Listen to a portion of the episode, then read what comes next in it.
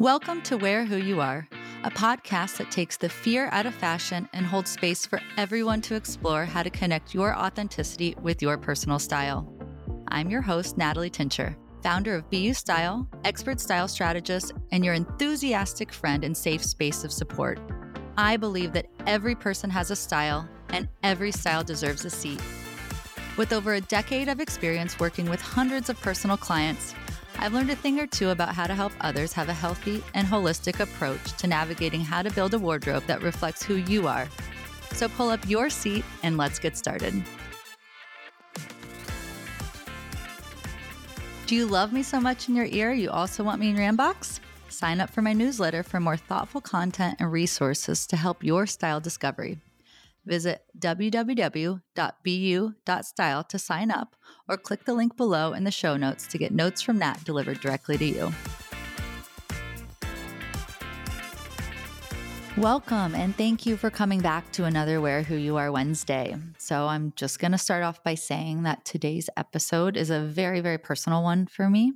So, uh, as a trigger warning, I will be talking about death for anyone that may not be in the space to join a conversation today about that topic matter. So, before I do dive into it, I just want to start by saying a couple things. So, first, I generally have always had a tough relationship with what I call Hallmark holidays, like Valentine's Day, Mother's Day, Father's Day.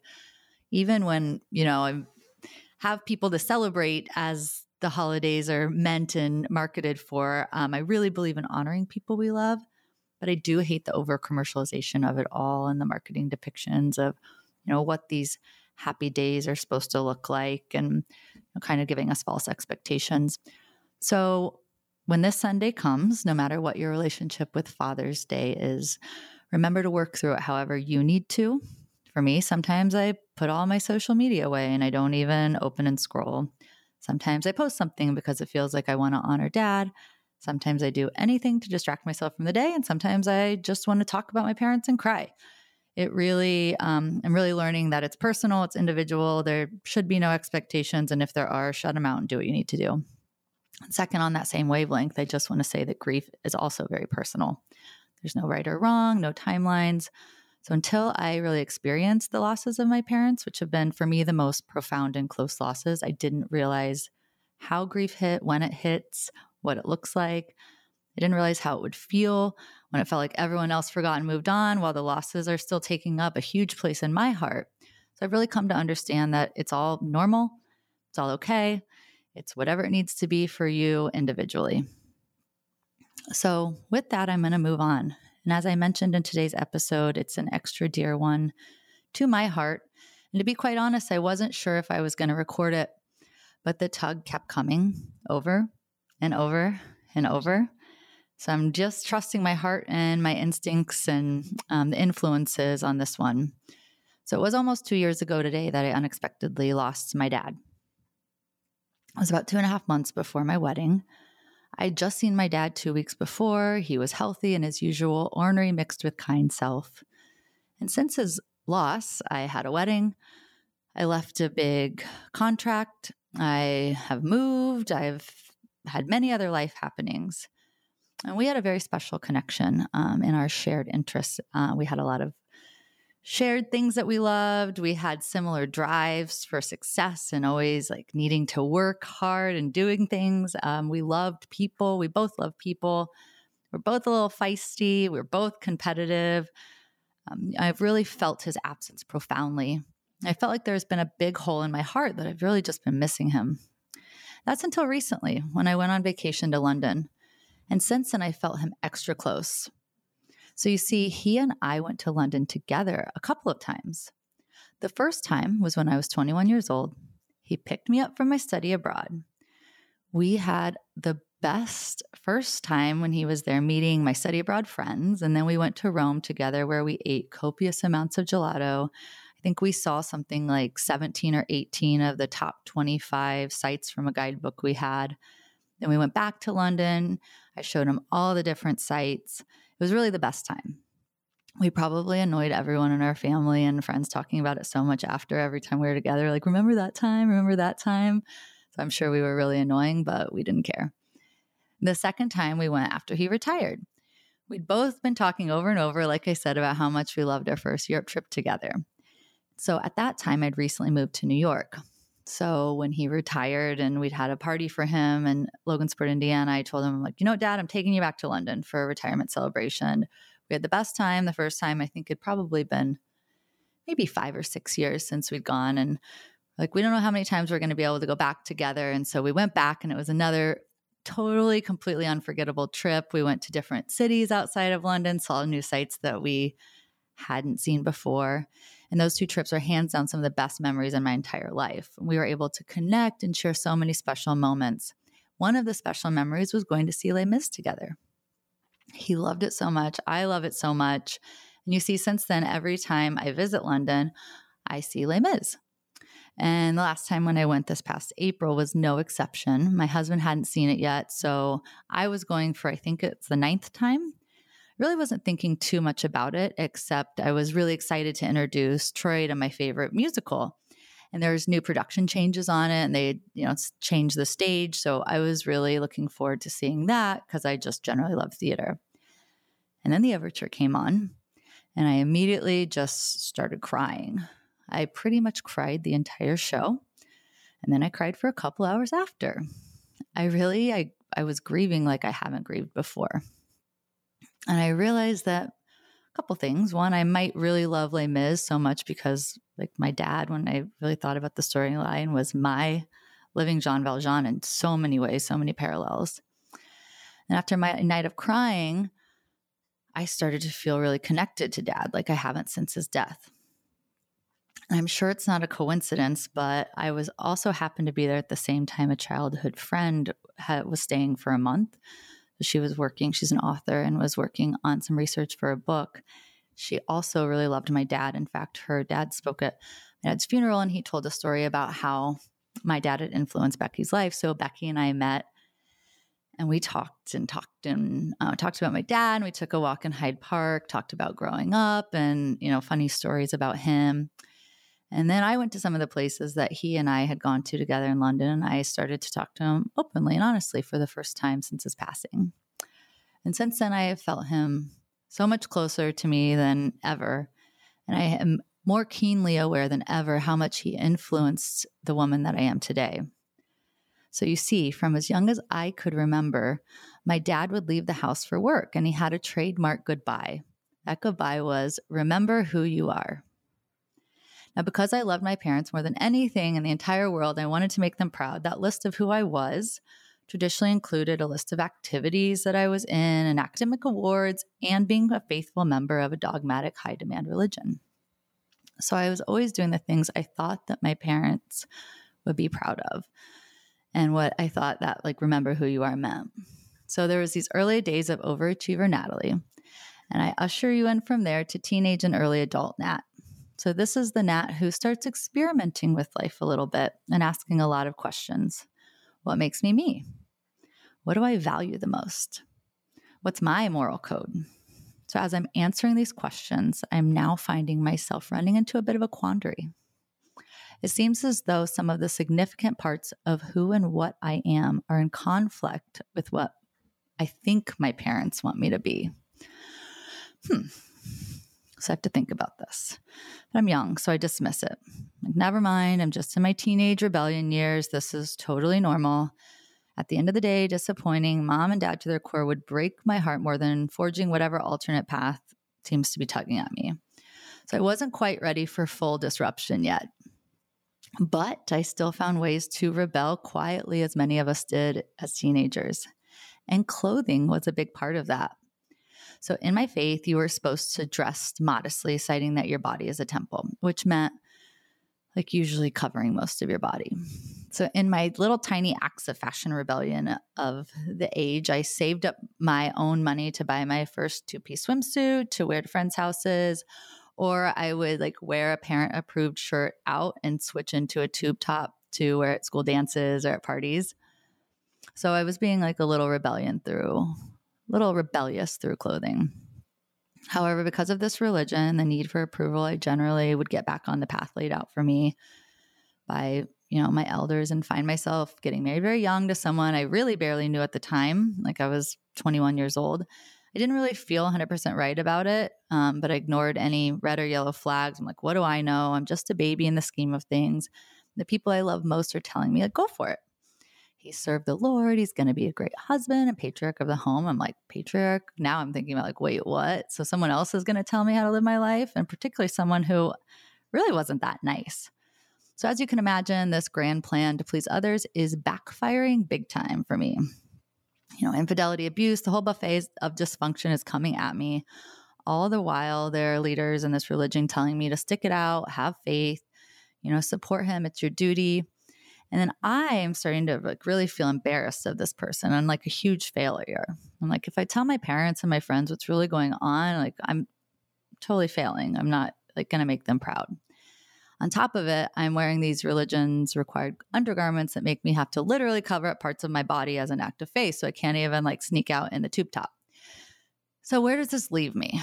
Like feeling a little stuck and unlike me. So then there's this real Natalie to the rescue. She's locked up in a tiny room, scratching, banging, scraping at walls. Finally, it's so loud. She's shouting, like, let me out, let me out. So finally, slowly but surely, she is starting to win. I, Natalie, am starting to win. So I leave the marriage. I stop living by the rules of this religion that don't align with my core beliefs. I take our, the garments and wear whatever I want. I stick with this new career path as a stylist that I just started. So I was only about two years into it. For context, I'm 13 years into it now. So the career hasn't consequently taken off quite yet at the time, but I'm like, I'm, I feel like I'm doing the right thing. So even though I can't really pay my bills, I decide that there is no place like my New York home. So I start getting bolder and braver along the way. It's hard as hell, but it feels good. It feels right. So here I am. I'm in New York, remembering and owning who I am in this New York life. And there's this lingering, big missing piece of my fullness and the potential that's locked in that tiny room. It's nagging at me harder and harder with each new big move that I make in New York. It is that the real Natalie is scolding me over and over, and I know that I must show up as my authentic self to everyone. That's including my beloved parents, especially my dear hero dad. Now, this is the dad who I watched Jeopardy with every night growing up. This is the dad who coached all of my sports. This is the dad who I just mentioned that I traveled to Europe with and we had such a good relationship, and the one who I fought with the most and I idolized him the most. This is the man who literally fought for me to have me since the day I was born. So at this point, I can't hide anymore. I need to let the real Natalie be with everyone. Furthermore, my whole business ethos is built on empowering others to understand who they are and to wear it proudly. Like that's why I'm here. Meanwhile, you know, I've stopped wearing these religious undergarments in New York, but when I'm going home to Indiana, I'm covering up and you know, I'm I'm at least pretending like I'm wearing them and then slowly I kind of stop doing it. Um, there was even a funny story. I had to hide one of my po- I had to hide my pa- Facebook post. One of my sisters showed my parents a picture of me um, in a midriff bearing. It was actually a cut off sweatshirt. Wasn't even revealing in the least. So it was a Halloween costume of me dressed up as Bill S. Preston Esquire from Bill and Ted's Excellent Adventure, doing like the party on dude stance. No, you know. And so the little sliver of my stomach was showing, and my sister was just showing my parents, like, oh, Nat's having fun. And my mom being like, oh, her, her stomach showing. So all those little things were a, a big deal in my home. So, all this to say that I've reached a really critical turning point of knowing, and that is that I now love myself more than I love the approval or love of anyone else. And that is including my dear dad. So, my new gold standard and my new firm belief is just following love and acceptance first. And so that love really started with loving who I am fully and that real Natalie that I'm starting to really discover and, and love showing. So when my next trip to Indiana comes, I know what I must do. I sit down on the couch with dad one night before our nightly Alex Trebek time. I say, Dad, I want to let you know that I don't go to church anymore, and this religion is just not right for me. He responds, he's like, I already know that, sissy, but can I ask, like, why is that? So he'd already known he was just waiting for me. Said, Well, dad, I don't believe in the teachings and I feel more trapped when I live by its rules. Like it may be right for you, but it just doesn't feel true to who I am. I t- just can't do it anymore. And then dad takes a deep breath and he takes a moment to respond. And he says two things that I'll never forget. The first is, Sissy, you've always been too smart for your own good. Still to this day, I view this as one of the best compliments he's ever given me. The second is, I love you, and I just want my baby girl to be happy. Now that I understand that response could have been very different, and I'm so glad it wasn't. But the big truth for me at this moment is that being true to me, uncovering and then remembering who I am, not who anyone else wants or projects me to be, is the only way I can show up fully to love others. So, as I mentioned, my dad passed away unexpectedly two months before my wedding. And in this great loss, I have found such a huge comfort in knowing that he passed away, really knowing and understanding who his baby girl is. And he got to see me uncompromisingly live it and love it in my unique way. Lucky for me, he loved me deeply along the way. Now, to this day, dad's trademark message is still the best advice I've ever received. And he literally said it every single day. Remember who you are. So now you have it the real inspiration behind the title of this podcast, Wear Who You Are. My dear dad, and his daily reminder. In order to wear who you are, you have to know who you are. Remind yourself who you are, especially when times get tough. Maybe you have to continually rediscover who you are. And when you keep doing that, you can wear who you are each step of the way. Show up authentically as you each step of the way. I want to end with a few stories of my dad and how his influence of being an example of someone who knew who he was and unapologetically lived it proudly influenced me to learn who I am. Remember who I am, live who I am, and show who I am. And a big part of who I am is because I was lucky enough to have his support and capacity to love so big for 38 years of my life.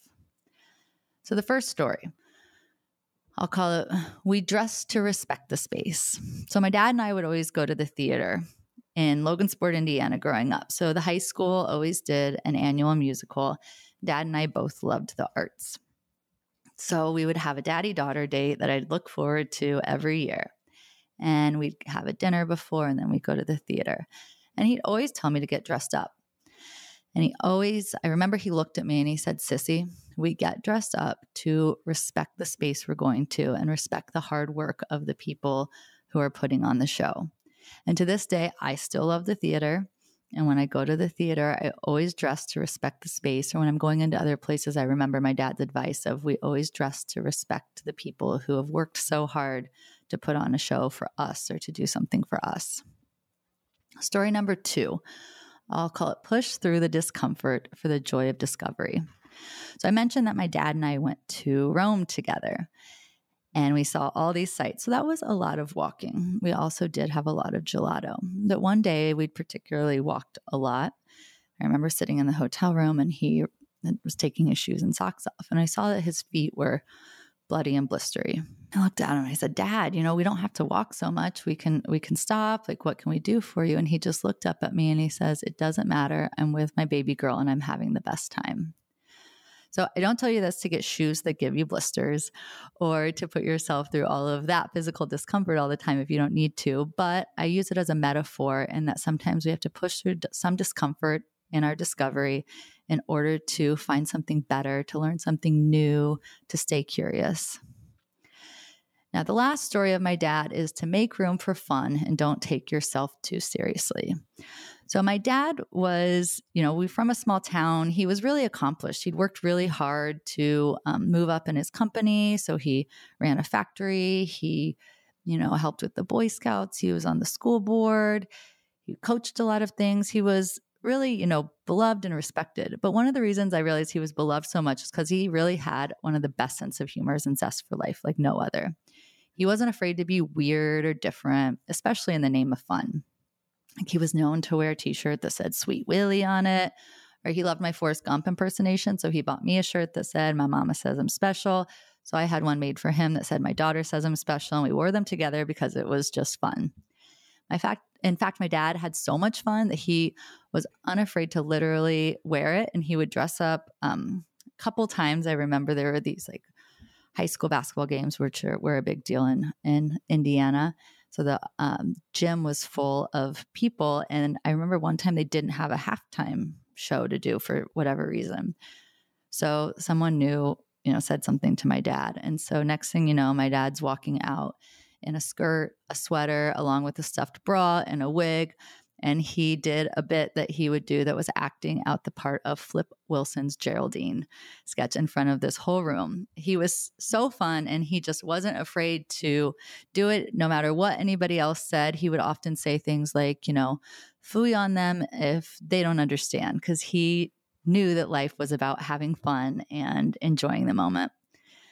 So, in honor of Father's Day coming up, I just want to thank the men who have shown us women that there are good men, whether they have the official title of dad or not.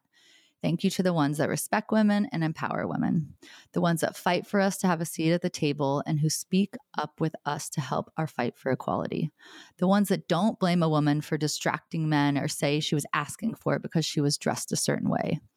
You are the example of the kind of dads and good men we need. I think dad and father are different things. I think a father is the one that's related to you by blood.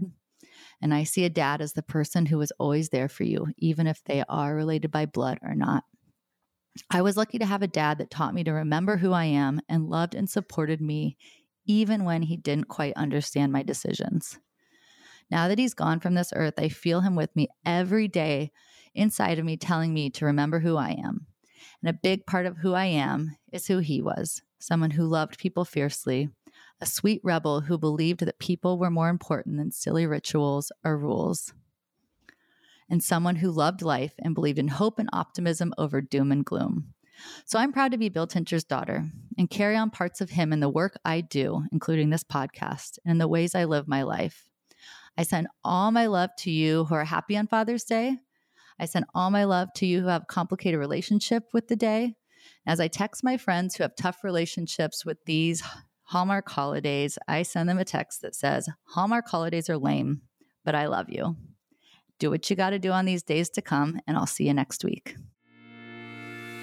Thanks for joining another Wear Who You Are Wednesday. If you enjoyed this episode and you'd like to help support the podcast, please share it with others, post about it on social media, or leave a rating and review. Be sure to follow along for episode news, updates, and other bonus style insights on Instagram through my business account at BU Style. That's the letters B, U, and Style, or my personal account at Natalie underscore Tincher. And don't forget to subscribe to Wear Who You Are wherever you listen to your podcasts. Thanks again, and see you next time.